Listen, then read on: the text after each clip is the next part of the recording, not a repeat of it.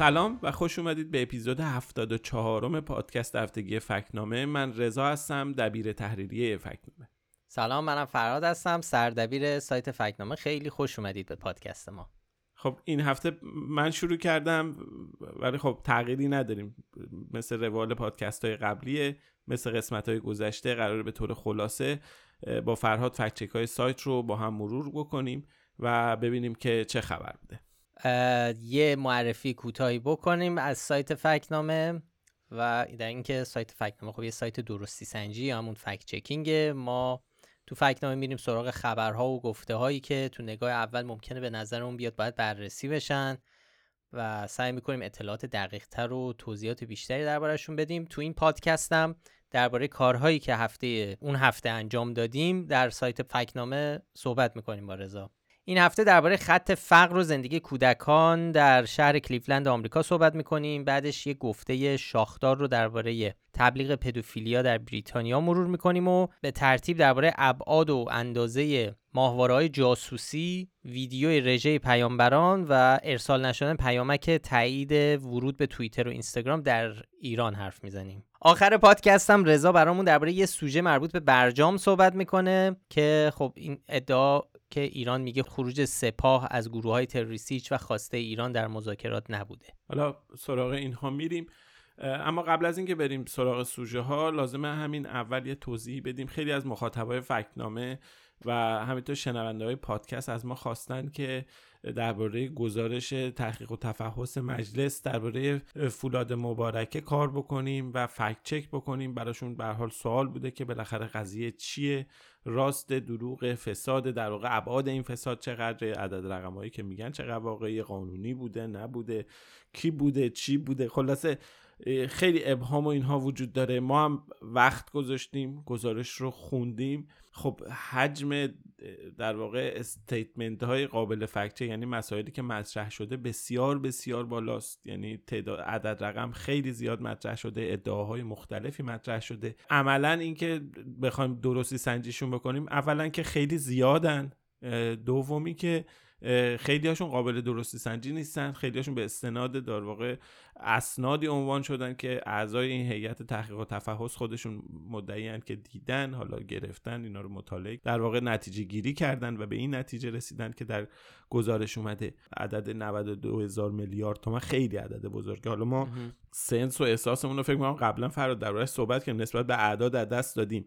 میلیارد و هزار میلیارد و اینا رو اینقدر مطرح شده راحت میگیم. ولی 92 هزار میلیارد تومن خیلی عدد بزرگیه. یعنی در مقیاس با حقوق فکر می‌کنم از حقوق بازنشستگانی که حالا پرداخت میشه بیشتره. در طول یه سال فکر می‌کنم به حال یه بخشش مثلا یه نسبت بزرگی از حقوق کل کارمندان داره. عدد خیلی عدد گنده است و فولاد مبارکم البته مجموعه بزرگیه. اگه بخوام حالا توی نگاه کلی بگیم چند تا مسئله وجود داره که حالا توجه خود منو جلب کرد موقع خوندن گزارش. اولا که خب من با احتیاط گزارش رو خوندم. یعنی این زن و گمان این که این گزارش سیاسی باشه وجود داره. ترکیب اعضای بالاخره هیئت تحقیق و تفحص رو یه نگاهی بکنیم. به حال زمینه سیاسی مجلس یازدهم که حالا به خودشون میگن مجلس انقلابی تعبیر آقای خامنه ایه این رو در نظر بگیریم. اینکه حالا به هر حال به سمت و سوی داره میره مثلا محور گزارش تاکیدش روی مثلا موضوعاتی که همیشه یه گروه خاص سیاسی از حالا مدافعان جمهوری اسلامی توی گیوم ارزشی ها همیشه دنبال می‌کردن. مثل مثلا بازنشستگان. یا مثلا اون یه سری آدمای خاصی رو سیبل کردن. از دولت قرار اینا بالاخره اینا یه مقداری شایبه سیاسی بودن این گزارش رو تقویت می‌کنه. به خاطر همین باید که با احتیاط با متن این گزارش مواجه بشیم اینا حواسمون باشه.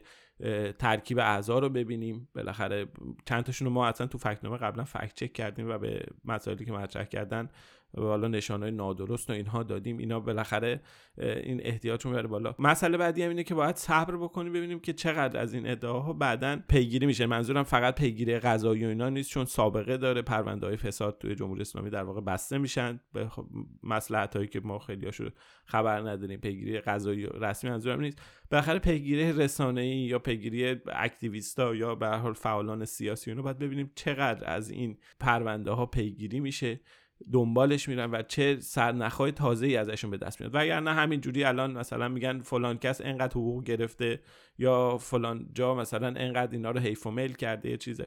اینها مسائلی هستش که به نظر من باید صبر بکنیم ببینیم چه ابعادی پیدا بکنه. هنوز خیلی زوده که ما توی فکتنامه بریم.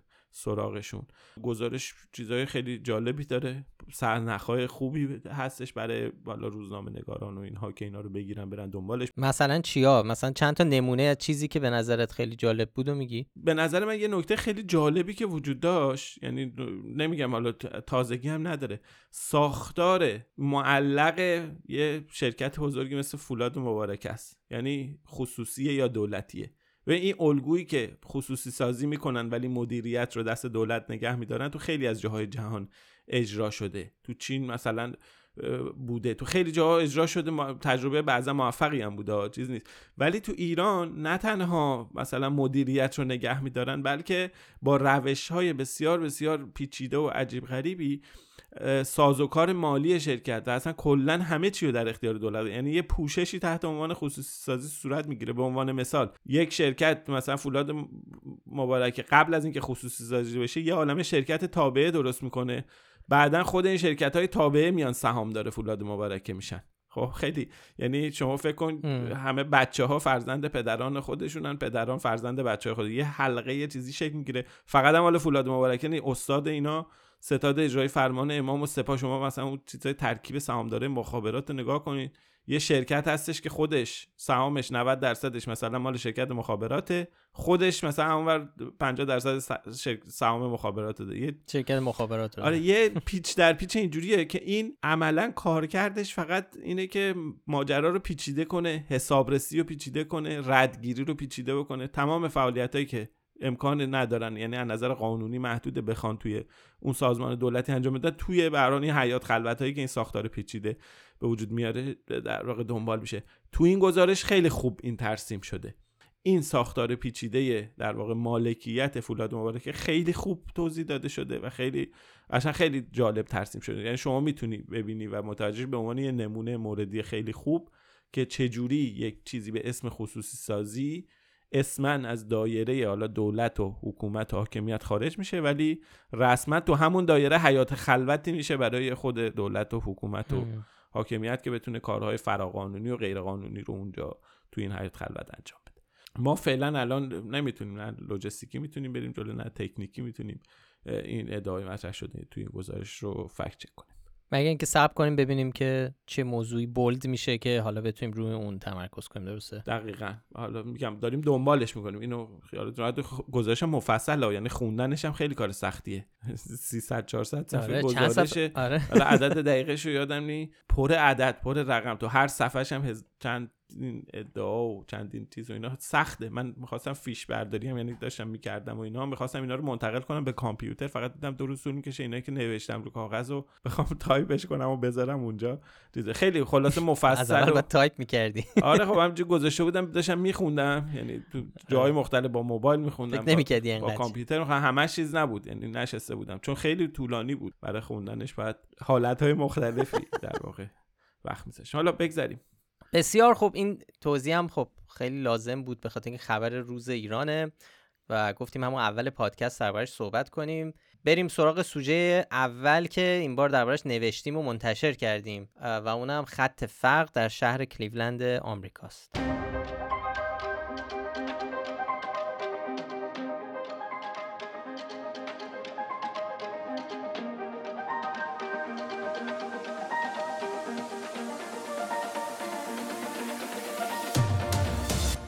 این فکت چک درخواست مخاطبان بود. از ما خواستن که یه پست تلگرامی که در کانال تلگرامی افسران جنگ نرم که حالا خیلی کانال معروفی بالا جریان موسوم به ارزشیاس و اینها خواستن اون رو بررسی کنیم. توی این پست در واقع گفته شده بود که از هر دو کودک در کلیولند آمریکا یکی زیر خط فقر زندگی می‌کنه.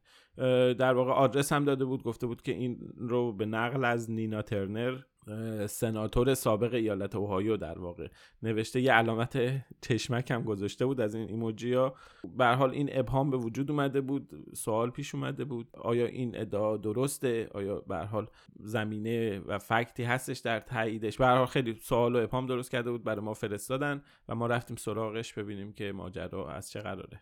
آره ببین وقتی یه چیز عجیبی که اینطور مطالبی که فکت چک می‌کنیم توشون وجود داره اون تصویر اون پارادوکسیه که بهش برمیخوریم. مثلا تو این نمونه این تصویر متفاوتیه که از کلیت کشوری مثل آمریکا به ما میده. یعنی چی؟ یعنی تو نگاه اول آمریکا که بزرگترین اقتصاد جهان و یکی از بالاترین درآمدهای سرانه رو داره بعد با چنین آماری دربارش که مواجه میشیم سوال پیش میاد که درسته غلطه خب خیلی جالب میشه قضیه.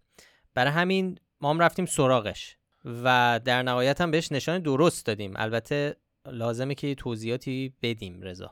بیا اول درباره خانم نینا ترنر صحبت کنیم که توی پست افسران جنگ نرم گفته شده بود سناتور سابق اوهایو بوده. ولی خب این حرف دقیق نیست. درسته. ما ببین تو تو آمریکا تو دو رده مجلس سنا داریم. یعنی یه مجلس سنای آمریکا داریم که در سطح فدراله و اعضاش سناتورهایی که نماینده های یک ایالتن و تو دی سی هستن تو واشنگتن دی سی هن پایتخت. یه سطح سنا داریم که هر ایالتی برای خودش داره و اونا سنای ایالتی دیگه که سناتوراش از یه بخش ایالت انتخاب میشن. مثل فرق نماینده مجلس شورای اسلامی با نماینده مثلا شورای شهر. این خانم ترنر از سال 2008 تا 2014 سناتور منطقه 25 اوهایو بوده و سناتور ایالتی بوده. یعنی اینطور نبوده که مثلا سناتور ایالت اوهایو باشه. نمی‌دونم یه ذره شاید گیج شدیم. سنای فدرال نبوده. آره سنای فدرال نیست. این سنای سطح ایالتیه که خب فدرال اوهایو آدم دیگه ایه. یعنی یه ذره دقیق نیست. ممکنه این این توضیح لازم بود. خب حالا خود گفته ترنر چی؟ اینو گفته بوده. بله. اینو نوشته خانم ترنر توی توییت و به نظرم می‌رسه بر اساس آمارایی که نهادهای عمومی و رسمی منتشر کردن همینطوره. یعنی حدود 50 درصد از کودکانی که در کلیولند زندگی می‌کنن طبق تعریف خط فقر تو آمریکا زیر این خطن. زمین بحث هم خب یه جدال سیاسی بوده. ایشون نسبت به سیاست های سناتور ایالت ویرجینیا غربی درباره مسئله فقر کودکان انتقاد داشته. حالا هر دوتام دموکراتن. ولی تو این موضوع اختلاف نظر دارن. این توییت رو تو این زمینه نوشته گفته من نمی‌تونم با وقتی که وضع کودکان در شهر اینه مثلا خوشحالی کنم. توی بحث جدلی که با هم داشتن اینو گفته. گفته که در حالی که 50 درصد کودکان کلیولند زیر خط فقرن. به هر ما گزارش ها رو بررسی کردیم و دیدیم بله درسته گزارش رو دیدیم ولی خب تو این گزارش ها نوشته شد به هر حال کلیولند یکی از فقیرترین شهرهاست در آمریکا. یه گزارش رو دیدیم شهر بزرگ. شهر بزرگ آره, آره. یه گزارشی دیدیم نشون میده امسال مثلا سال 2022 مثلا 32 درصد جمعیت شهر در واقع زیر خط فقرن. و به هر حال این واقعیت داره. یعنی این که میگن بر اساس تعاریف و چیزی که دارن استانداردی که برای تعیین خط فقر دارن این آمار درسته. ولی خب دو تا نکته هم لازم توضیح بدیم و تاکید بکنیم. یکی اینکه خط فقر توی آمریکا چه فرقی مثلا با خط فقر توی ایران داره؟ خب این باید روشن باشه. ببین خط فقر رو تو آمریکا تو خیلی از مناطق در خیلی فکر می‌کنم اکثر اکثر ایالت است خط فقر مبناش برای تعیین خط فقر اینه که یه خانواده سه نفره در سال درآمدشون زیر 23 هزار دلار باشه. خب تو ایران خب یه مبنای دیگه ای داره. عدد دقیق معرفی نمی‌کنن. تو اون گزارش رسمی که منتشر شده اومدن حساب کردن مبنای دسترسی به یه حجم مشخصی از کالری غذا حداقل غذا در واقع. چقدر؟ اگر درآمد کسی با احتساب بقیه هزینه های ضروری که داره به اون تامین اون برسه میگن خط فقر زیر خط فقر مطلقه یعنی عملا خط فقر غذاییه به حال اینا شیوه ها و استانداردهای مختلفی وجود داره. تو خیلی کشورهای پیشرفته اصلا خط فقر نسبی تعریف میشه یعنی اصلا با اون فقر مطلقی که ما تو ذهنمون داریم و اینها کلا متفاوت روش های مختلف و متنوعی هم داره. پادکست سکه یه اپیزود خیلی خوبی داره. عنوانش از نقشه فقر ایران چگونه است؟ اپیزود 59 چند ماه پیش منتشر شد. خیلی اونجا خوب توضیح میده که اصلا خط فقر رو در واقع مبنای محاسبش چجوریه کجا چجوری حساب می‌کنن همین خط فقر نسبی رو کشورهای در واقع اروپایی و غربی و اینا الان چجوری حساب می‌کنن؟ ما در ایران اینو اگر کسی علاقه داره خیلی اپیزود جذاب و قشنگ من خودم خیلی لذت بردم و چیزی یاد گرفتم ازش. اگر علاقه دارید حتما توصیه می‌کنم که اون اپیزود رو در واقع بشنوید. نکته دومم اینه که کلا بحث جمعیت کلیولند هم هست. خیلی اولا کلیولند شهر پر جمعیتی نیست. جمعیتش محدوده. حالا به خاطر همه احتمالا مرتبط با مشکلات اقتصادی و اینهایی که داره. کل افراد زیر 18 سال کلیولند کلا 150 هزار نفرن که در واقع نصفشون میشه 75 هزار نفر. یعنی خود اینم در مقیاس کل آمریکا حساب کنیم که جمعیت زیر 18 سالش حدود 71 میلیون نفره. عملا خب خیلی عدد کوچیک خیلی نسبت کوچیکی میشه. در واقع می‌خوام بگم که این تعمیم دادن کلیولند به کل آمریکا هم یه مقداری در اگه کسی بخواد یه چنین نتیجه بگیره نتیجه گیری درستی نمی‌تونه داشته باشه. باید به حال دقیق و جزئی و مو به مو در واقع بررسی کرد اگه بخوایم روی این موضوع کار بکنیم. آره یعنی باید توجه کنیم که درسته که این آمار وجود داره ولی خب کانال افسران جنگ نرم دارن درباره 75 هزار نفر از 71 میلیون نفر صحبت می‌کنن. توی context مهمی خب حالا به هر حال آمارا نمودارا در واقع لینک ها همه اینها توی متنی که روی سایت هست هستش. سر بزنید به فکنامه اونجا ببینید. نمیشه این آمارها رو نادیده گرفت. چیزی که گفته شده عددی که گفته شده با فکت ها همخونی داره. و این پست تلگرامی افسران جنگ نرم ما بهش نشان درست دادیم. هرچند که لازم دیدیم توضیحاتی رو اضافه بکنیم برای اینکه بتونه کسی که می‌خواد اطلاعات اضافه می‌خواد تصویر دقیق تری از واقعیت داشته باشه. این این مسئله تعریف خط فقرم و مفهوم فقر در آمریکا و ایران رو هم خیلی یا تو کامنت ها کامنت ها این پست برای ما گفته بودن به درستی اشاره کرده بودن که خب ما هم تو متن بهش پرداخته بودیم. خب این از فکچک اول. بریم سراغ یه فکچک دیگه که ادعا می‌کنه بروشورهایی در بریتانیا دارن به رواج پدوفیلی کمک می‌کنن.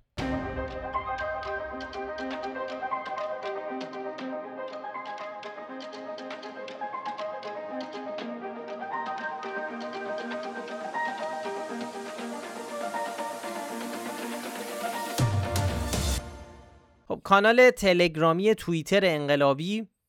اسمش توییتر انقلابی کانال. چند روز پیش یه پستی رو منتشر کرده بود که چند نفر از مخاطبا از ما خواستن که بررسیش کنیم. ما دیدیم سوژه متفاوتی و جالبه و اینکه داره تو پلتفرم های مختلف هم پخش میشه. سه تا عکس منتشر کرده بودن. از یه که از یه بروشوری گرفته شده بود. یه سری نقاشی رو بروشورا بود که یه آدم غریبه تو سکانس های مختلف یه آدم غریبه بزرگسال داره به بچه نزدیک میشه و تو اون هر کدوم از اون box ها یه سری توصیه به بچه شده بود. مثلا تو یکیش گفته بود اگه یه غریبه دیدید داد نزنید به کسی خبر ندید با اون غریبه دوست بشید نترسید ازش. حتی بهش بهش نگید بهش نگید پدوفیل. پرانتز باز کنیم پدوفیل باید بالاتر اشاره می‌کردیم برای کسی که حالا شاید آشنا نباشه. عموما به تمایل جنسی یا میل جنسی گرایش جنسی به کودکان. معمولا حالا زیر 12 13 سال اینا. بهش میگن پدوفیلیا. آره تو این میگه حالا بزرگسالی اگه اومد و خواست با شما دوست شه بهش نگید پدوفیلی ممکنه خیلی نمی‌دونم ممکن بر بخوره بهش. خیلی عجیبی بود. چیزی نبود که به طور متعارف آدم ببینه به کودکان توصیه بشه. آره خیلی عجیب بود واقعا. آره ما هم دیدیم این این رفته مثلا توی اینستاگرام داره به اسم عاقبت سند بی سی منتشر میشه. یعنی این هر این ملت هایی که سند بی سی رو دارن اجرا می‌کنن عاقبتشون این شده. رسیدن به اینجا که به بچه ها میگن یه آدم غریب بزرگسال اومد نزدیک شد خواست باهاتون دوست شه از خیلی هم بهش اعتماد کنید و دوست بشید باش. تو توضیحش هم خب نوشته بودن. من حالا مستقیم نقل می‌کنم این کلمات اوناست. نوشتن بعد از گرفتن حیا و تغییر پوشش و رواج همجنس بازی و غیره و سه نقطه حالا نوبت عادی سازی رابطه با کودکانه. این چیزیه که تو توضیحش این کانال تلگرامی نوشته. هجاب و در واقع همجنس گرایی رو گفته اگر چیز باشه عاقبتش می‌رسه به اینجا. ولی به حالا خود این بروشور قصه مبهمی داره. ظاهرا ریشش هم ایران نبوده. تو شبکه های اجتماعی غیر فارسی در واقع قبل از این منتشر شده. روی بروشور هیچ آرم و نشانی نیست. یعنی از روی عکس ها نمیشه فهمید این بروشور کجا منتشر شده عکس ها کجا گرفته شده. مثلا از کجا آمده؟ کسایی هم که اینا رو حالا منتشر کردن چه توی حالا شبکه اجتماعی فارسی چه توی حالا شبکه اجتماعی انگلیسی زبان منبعی نیوردن که اینا رو از کجا آوردن.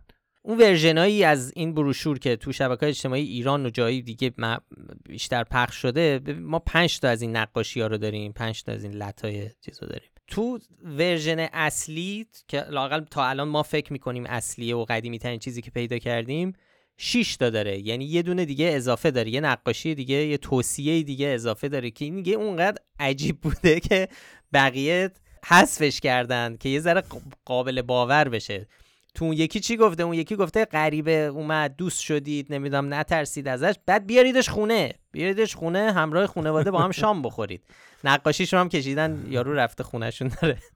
داره غذا می‌خوره. یعنی اینو دیگه اونایی هم که می‌خواستن پخش کنن و ازش استفاده ای حالا هر جور استفاده ای بکنن برای مقاصد خودشون اینو حذف کردن چون اینو دیگه کسی ببینه دیگه واقعا دیگه میگه نه دیگه این دیگه چرت و پرت دیگه.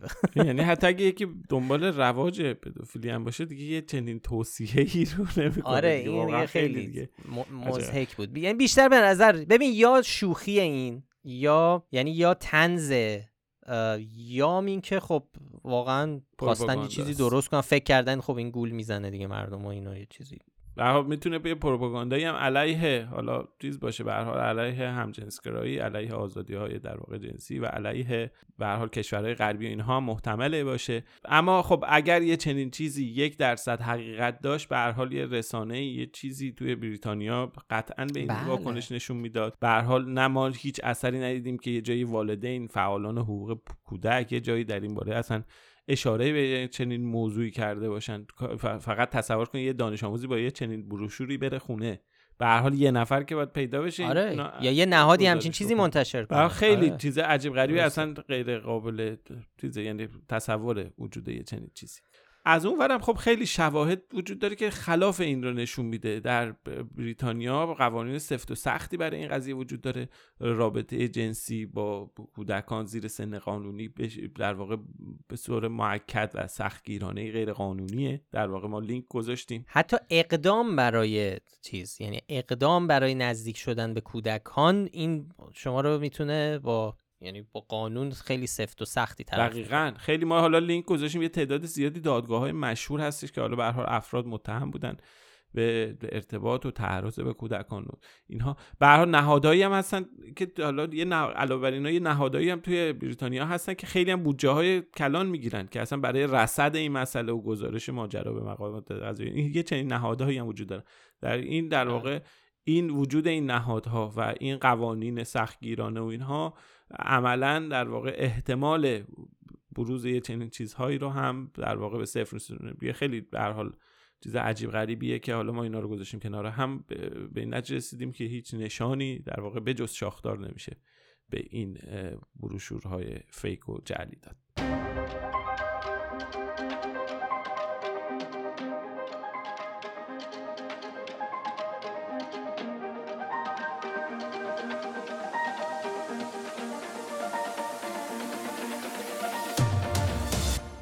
خب ما هفته پیش درباره ماهواره خیام صحبت کردیم نسبتا مفصل و درباره اطلاعات در واقع ناقص و نادرستی که دربارش منتشر شده بود ابهامایی که به وجود اومده بود حرف زدیم.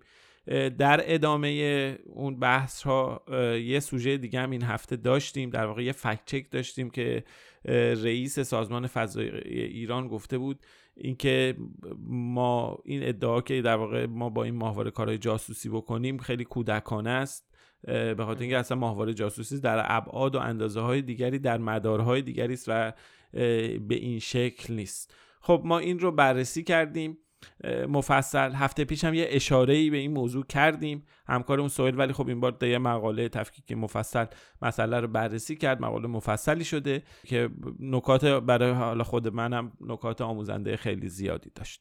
آره برای بررسیش اول رفتیم سراغ تاریخچه ماهواره هایی که ازشون استفاده جاسوسی می شده بله خب تو قدیم سایز و هیبت بسیار بزرگی داشتن. مثلا اندازه اتوبوس بودن بعضیاشون حدود 20 تن وزن داشتن. ولی فناوری های جدید پیشرفت کرده و مثلا می‌بینیم که دارپا سازمان پروژه های پژوهشی پیشرفته دفاعی آمریکا می‌خواد مجموعه ای از چند ماهواره کوچک کوچیک رو در همین اندازه خ... ماهواره خیام برای اصلا همچین مقاصدی مستقر کنه تو فضا. یعنی این اولا در مورد ابعادش یعنی اینکه ماهواره خیام ابعادش اینه و نمی‌تونه کار کرده جاسوسی این آره. این منتفیه به حال همین الان دارن صحبت می‌کنن. این قسمت ادعای آقای سالاریه رو در واقع نمیشه پذیرفت. آره. حالا تو مقاله سراغ پیشینه بحثم رفتیم. آقای سالاریه میگه این شایبه جاسوسی به خاطر یه سری اطلاع رسانی ها از طرف روسیه بوده که خب این حرفم اشتباهه. یعنی دقیق نیست. خب به خاطر اینکه ماها پیش واشنگتن پست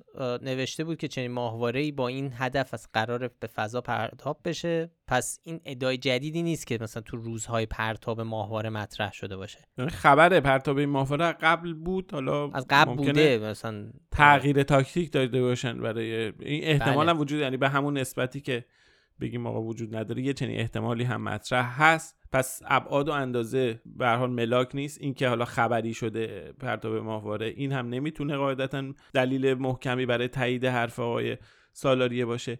یه بحث دیگه هم هست بحث کاربرد ماهواره خیامه. یعنی با توجه به کیفیت تصویری که تهیه می‌کنه و اینها این کیف روی مناطق استراتژیک می‌تونه قطعا چنین کاربردهای نظامی امنیتی جاسوسی داشته باشه. هفته پیش مفصل صحبت کردیم توی این گزارشی که این بار نوشتیم. حالا فهرستی از کارکردهای جاسوسی که تصاویر هوایی از هواپیماها گرفته در زمان گذشته تا ماهواره های دیگه مثل ماهواره نور که سپاه فرستاده بود. خیلی کیفیتش هم از خیام پایین تر بود. نوشتیم که اینها استفاده نظامی و جاسوسی ازشون شده قبلا.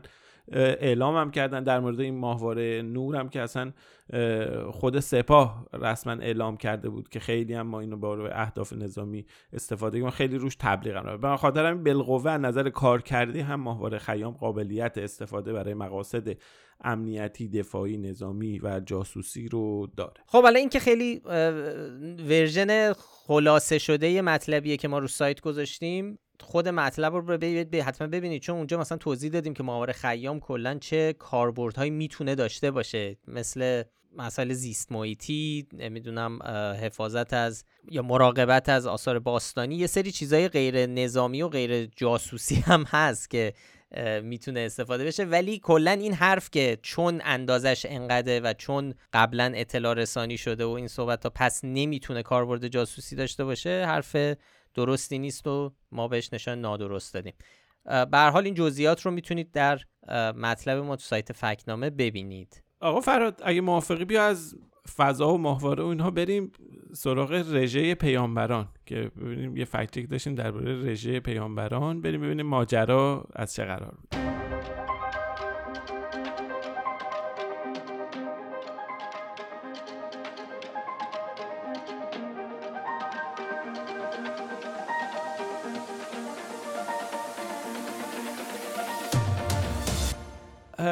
هفته گذشته حالا هفته گذشته شو نمی‌دونم الان که پادکست رو گوش میدیم بیشتر گذشته آره دیگه هفته, هفته.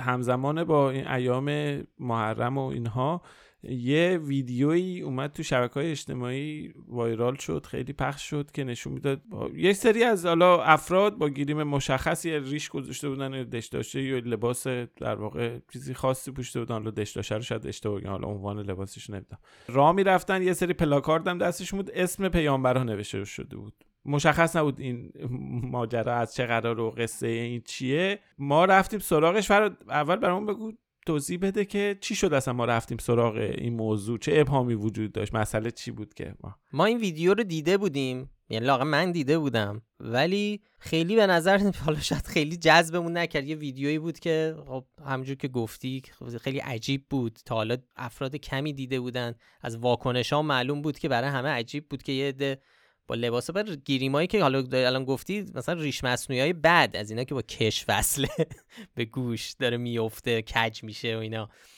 و لباسایی هم که گفتی حالا مثل حالا تعریف چیزش مثل بادیه نشین های عرب مثلا. حالا اون تصور خیلی مثلا سریال های با بودجه کم ایرانی رو چیز کنیم مثلا زمان می‌خوان سریال نه تاجایی که تو مدرسه آره دقیقا. آره آفرین.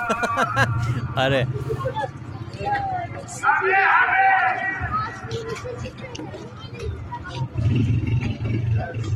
آره یه سری پیامبر اسحاق ادریس. حالا من اینا رو دارم میگم اینایی که تو این ویدیو 15 ثانیه دیده. زکریا یونس شعیب و هود. اینا دارن رد میشن. بعد خب خیلی واکنش نگاه کنید که ببینید چی چه مسخره بازی را انداختن. نمی‌دونم این چه عجیب غریب کارهای عجیب غریبی می‌کنن. یه سری رسانه های ایران حتی رسانه که میگم سری سایت های خبری گفتن نگاه کنید ابداع جدیدیه که راه انداخته شده برای اولین بار رژه پیامبران راه انداختن. تصور این به وجود اومده بود که یک رژه همه پیامبران رو ردیف کردند به عنوان یه بخشی از کارهای محرمی یه چیز جدیدی جمهوری اسلامی اضافه کرده.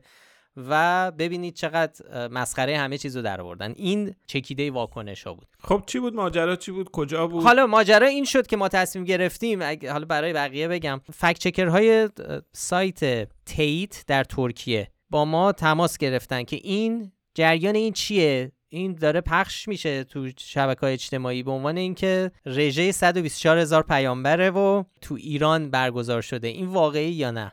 خلاص ما رفتیم یه ذره برای اینکه جواب اونا رو بدیم من رفتم یه نگاهی کردم به ویدیوهای دیگه. یه ویدیویی پیدا کردیم که یه ذره طولانی تر بود 45 ثانیه بود به جای 15 ثانیه.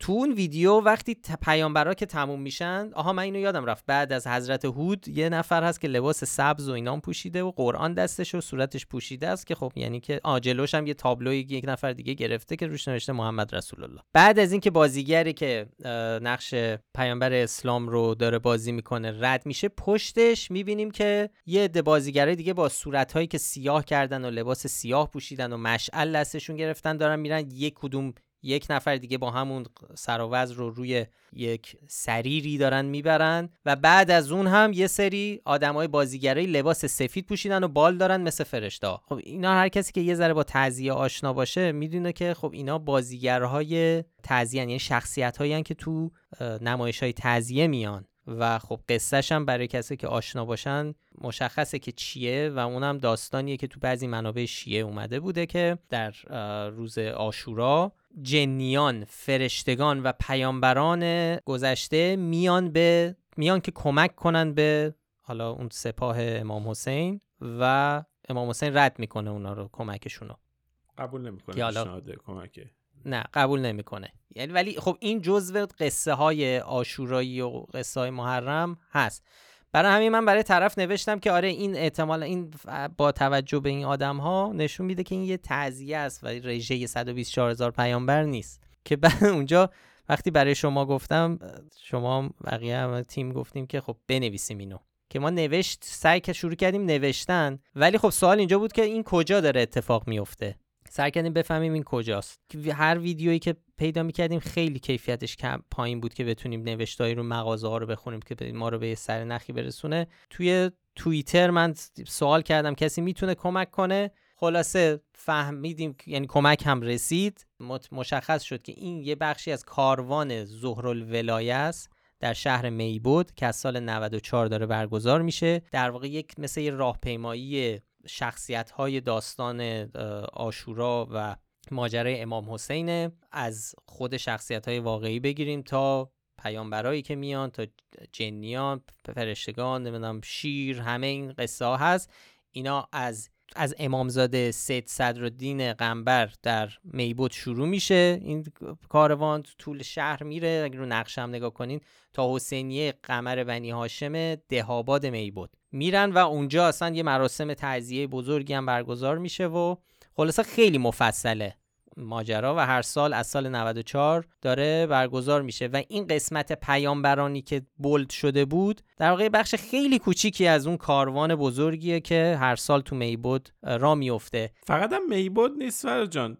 بس که جدیدن خیلی باب شده رواج پیدا کرد تو خیلی شهر کاروان نمادین و اینا را میندازن. درسته؟ درسته. تو عکسای تو حالا ببینیم کاروان های نمادین کربلا رو اگه سرچ بکنیم هم به همچین کارناوال هایی می‌رسیم یعنی این شکل اینجوری که را برن تو خیابون پشت سر هم. دو طرف وایسن. آره. هم اصلا شخصیت بازیگرایی در نقش پیامبران تو شهرهای دیگه هم ما پیدا کردیم. مثلا در بعضی از شهرهای اصفهان چند تا روستای اصفهان مثلا شهر ابریشم اصفهان هست عکساش که بازیگرایی در نقش حضرت آدم الان جلو حضرت آدم حضرت نوح ابراهیم و همینجور میره تا آخر و همینطور جاهای دیگه. تو خمینی شهر هم خیلی مفصله. من سرچ می‌کردم خیلی ظاهرا تو خمینی شهر هم عکس آره یه عکسی ما پیدا کردیم سال 1992 که اونجا هم یه سری افراد در نقش پیامبران هستن و اینا هم بهتره. احتمالا اونجا هزینه بیشتر یعنی بودجه بیشتری آره. دارن. خیلی تشکیلات توی خمینی شهر زیاد گزارش تصویر رو می‌دیدیم. خیلی دقیقاً. آره ولی برق مراسم بیشتر. ولی خب قصه ماجرای این راهپیمایی میبود خیلی مثل که معروف و مفصله و اصلا یه صفحه اینستاگرام داره یه حساب اینستاگرامی داره زهرال ولایه خلاصه این قصه این ویدیو بود که خب خیلی واکنش ها رو برانگیخت. توجه رو برانگیخت و توجه رو برانگیخت و حالا ما, ما هم رو در آوردیم. بله. لذت فکت چکینگ دیگه یعنی خیلی از نظر ژورنالیسم میری تو توی یه ماجرا در پیدا می‌کنی چی بود کجا بود معما که حل میشه با است. آره خیلی کیف میده.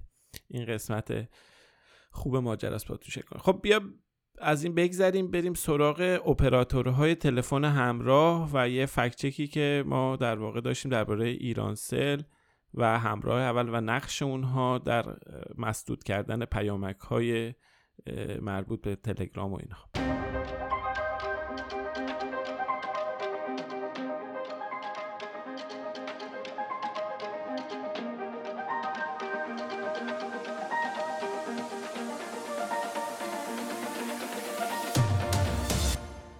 این فکت چک رو خیلی سریع می‌تونیم مرور کنیم. خیلی پیچیدگی عجیب غریبی نداره. هرچند خب خیلی جالبه. ببین از روز 26 مرداد 1401 گزارش های زیادی اومده بود درباره ایجاد اختلال تو دریافت کد تایید پلتفرم های خارجی مثل تلگرام و توییتر. خیلی چیزای منتشر شده بود. اپراتورهای ایران سل و همراه اول ادعا کردن که این دریافت نکردن پیامک کد تایید از پلتفرم های خارجی مشکل خود پلتفرم یعنی اونا این قوانین این محدودیت رو برای ایران گذاشتن و ارتباطی به اپراتورهای ایران نداره.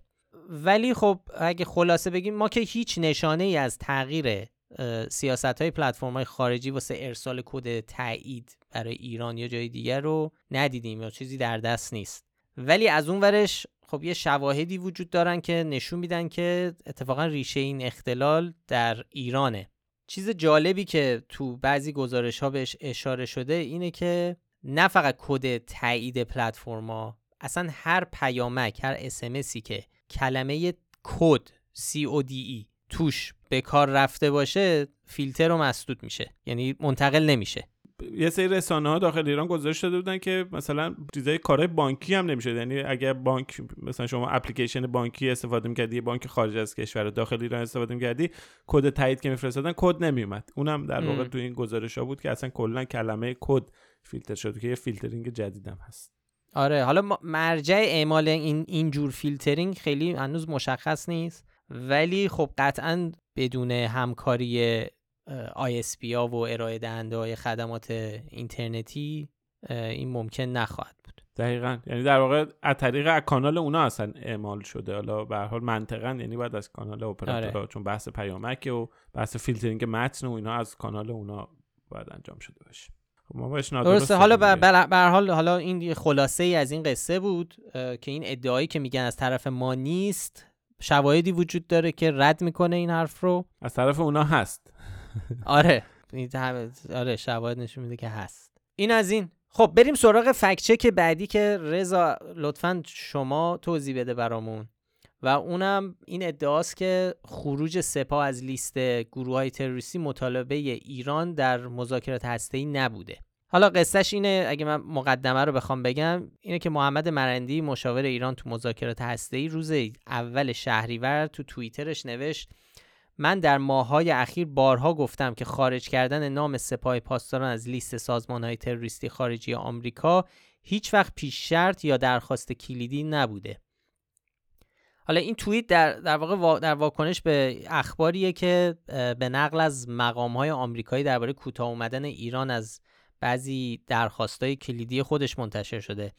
همزمان اونور محمد جمشیدی معاون سیاسی دفتر رئیس جمهوری ایران. اونم تو توییترش نوشته که خارج کردن سپاه از لیست ترور تو پرانتز نه تحریم. پیشنهاد آمریکا به دولت قبل بود تا ایران رو وادار به پذیرش مذاکرات منطقه‌ای و موشکی بکنه. حالا رضا یه ذره برامون توضیح بده که این قصهش چیه و ماجرا چیه؟ ما تا الان یعنی ما که به نظر می‌رسه خیلی ها تا الان تصور بر این بودش که یکی از خواسته های کلیدی ایران حذف در واقع سپاه از فهرست گروه های تروریستی آمریکاست که 2019 در واقع زمان ترامپ سپاه وارد این فهرست شد.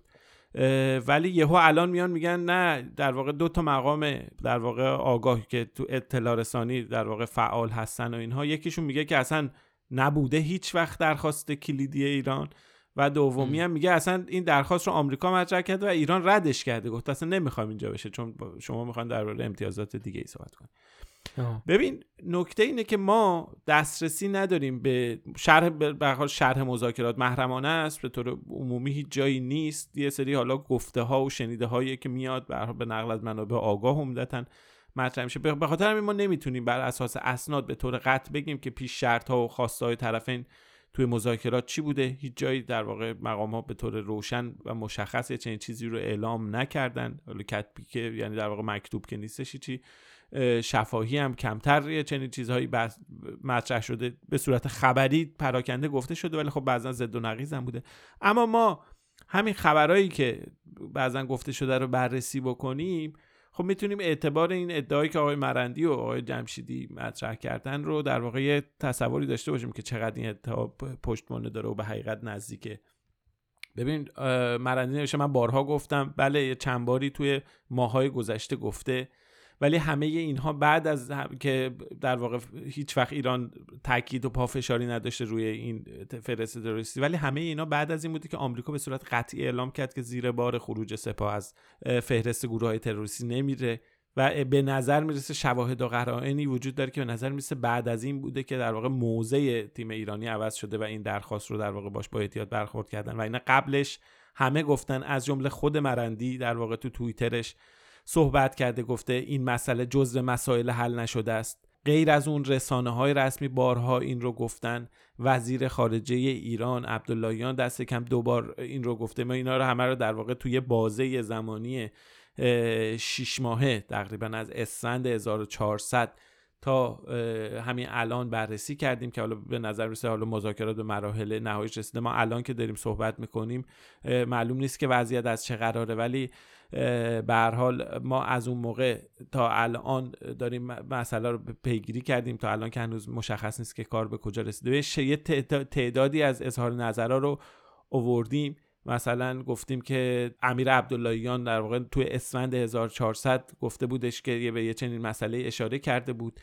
توی فروردین 1401 در واقع مصاحبه کرده بود توش گفته بود که اصلا مقام های سپاه اومدن از خودگذشتگی کردن گفتن ما رو اب نداره مهم نیستیم.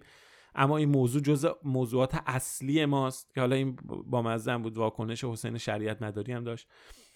خیلی از مقام ها بگم تو ایرانیا دارم میگم و این مقام های غربی از رئیس سیاست خارجی اتحادیه اروپا تا آمریکایی بارها گفتن که ایران در واقع اصرار داشته و این اصرارش باعث توقف مذاکرات شده. اینو بارها مقام غربی گفتن. ولی داخل ایران خیلی داخل ایران هم این صحبت مطرح شده. از آدمای حالا بگیم که نقشه حالا فرعی دارن و خیلی حالا مهم قاعدتا نباید باشن امامای جمعه مثلا. اونا درباره این موضوع صحبت کردن رسانه های رسمی نوشتن. ما نرفتیم مثلا رسانه های منتقد رو نگاه کنیم. رسانه های خود نزدیک به دولت و سپاه رو اووردیم فارس رو نگاه کردیم یا ایرنا رو ازش اووردیم چندین رو در واقع اووردیم که این رو به عنوان یک مسئله اصلی باهاش گفتن که برای مذاکره کنندگان ایرانه. یا از یه سایتی هست به اسم نور نیوز که مال شورای عالی امنیت ملی اخباره در واقع مربوط به موضوعات امنیت و اینا رو اونجا مطرح می‌کنه. خیلی منبع در واقع مهمیه. توی اونجا هم هست. در واقع تو اونجا اصلا یه عبارتی توی مطلبی که تو 31 فروردین 1401 من منتشر شده میگه که قرار گرفتن سپاه در فهرست گروه های تروریستی اقدامی ورای برجام بوده. اگر آمریکا واقعا دنبال بازگشته باید همه تحریم از جمله تحریم سپاه رو در واقع ملغا کنه سپاه رو در بیاره از این لیست گروه تروریستی. خلاصه مجموعه متنوعی از اظهار نظرها و شواهد و قرائن در منابع داخلی و منابع خارجی وجود داره که تا یکی دو ماه پیش یعنی در واقع تا خرداد 1401 این موضوع سپاه و فهرست گروه های تروریستی موضوع اصلی مذاکرات بوده باعث توقف مذاکرات شده در واقع اینو گزارش های زیادی دربارش منتشر شده و بعدش به هر حال توی فرایندی که ما نمی‌دونیم چیه.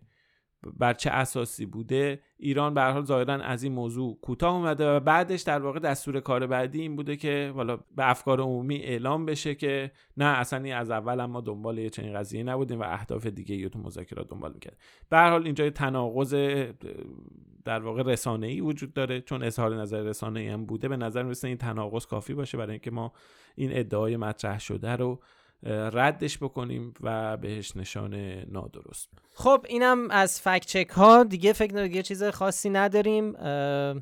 به جز یادآوری اینکه ویدیوهای آموزشی مکتب خانه رو می‌تونید تو شبکه های اجتماعی فکنامه و همچنین سایت فکنامه ببینید. دیگه تقریبا ما هر هفته یه ویدیو جدید منتشر می‌کنیم. هر یکی دو هفته یک بارم تقریبا هر دو هفته یک بارم ما یه مجموعه مقالاتی منتشر می‌کنیم به عنوان نشر اکاذیب شاید دیده باشید اگه ما رو فالو کنید تو شبکه اجتماعی. که در واقع می‌پردازه به خبرهای مربوط به میس و اطلاعات نادرست و فکت چکینگ در دنیا. یه جور مرور خبرهای روز در حوزه اطلاعات نادرست و مبارزه باهاش.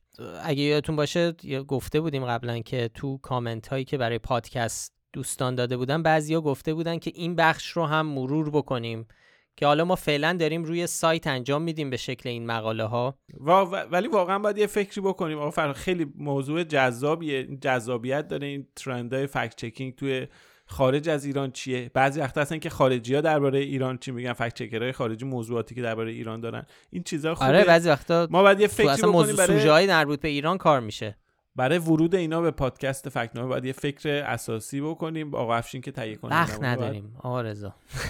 همین هم همین سوژه های خودمون رو بهشون دیگه فکر رد میشیم یعنی که این مسئله رو حلش بکنیم. بحث آره. وقت و مخت و این چیزا رو باید ببینیم یه راه حلی پیدا بکنیم و ان پیدا می‌کنیم. تا الان برای همه چیزا راه حل پیدا کردیم. اینجا هم آره. پیدا می‌کنیم. شاید آره شاید باید تو دو جلسه ضبط کنیم. جدی دارم میگم مثلا حالا من نمی‌خوام لو بدم. من یه سری پیشنهاد دارم. حالا با افشین بعدا مطرح می‌کنم یواشکی به آره. خود افشین می آره بعدا ولی بیایم با شنونده پادکست هم مشورت می‌کنیم. ازشون می‌پرسیم. دفعه پیش پرسیدیم ازشون که فرم پادکست رو من پیشنهاد داده بودم عوض بکنیم یا نه. همه مخالفت کردن. آره, آره. می‌تونیم دوباره پیشنهاد رو بیاریم و بپرسیم. حالا ایشالله این دفعه همه مخالفت نکنن. آره, آره. ولی چقدر لطف دارن. یعنی اصلا ما عادت داریم همش به کامنت های توییتر و اینستاگرام و جای دیگه که فوش و بد و بیراش بیشتره انتقادات تو کست باکس کسایی که کامنت می‌زنن چقدر حرفای خوب می‌زنن اصلا آدم کیف می‌کنه.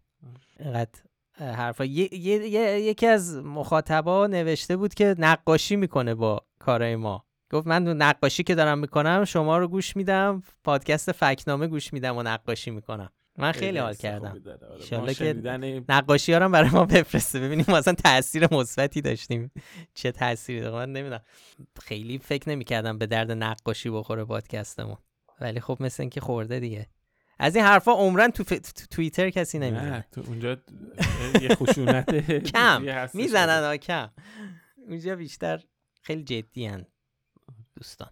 خب آقا رضا شما شروع کردی پادکست رو؟ شما هم تموم کن دیگه. باشه. خدافزی رو شما بکن. OK من خدافزی می‌کنم. خیلی آره این دفعه بذار من این کار رو انجام بدم. ممنون که پادکست فکنامه رو میشنوین. اگه پیشنهادی به ذهنتون رسید یا نظری درباره کار ما داشتید می‌تونید توی کست باکس تلگرام اینستاگرام توییتر برامون کامنت بگذارید. خیلی خیلی خوشحال میشیم. فرهاد همیشه میگه منم اجازه بدین بگم. خیلی خوشحال میشیم پادکست رو به بقیه هم معرفی کنید. برای پیدا کردن ما هم در واقع کافی اسم فکنامه رو به فارسی انگلیسی توی اپ های پادکست جستجو بکنید. و هر هفتم لینک مطالبی رو که بهشون اشاره کردیم تو بخش توضیحات پادکست می‌گذاریم. پادکست رو دوست خوبمون افشین صدری تهیه می‌کنه و هیلا نیکو هم مدیر هنریه آدرس سایت ما هم هست. فکنامه وقتتون بخیر و خداحافظ. مراقب خودتون باشید. خدا حافظ تا هفته.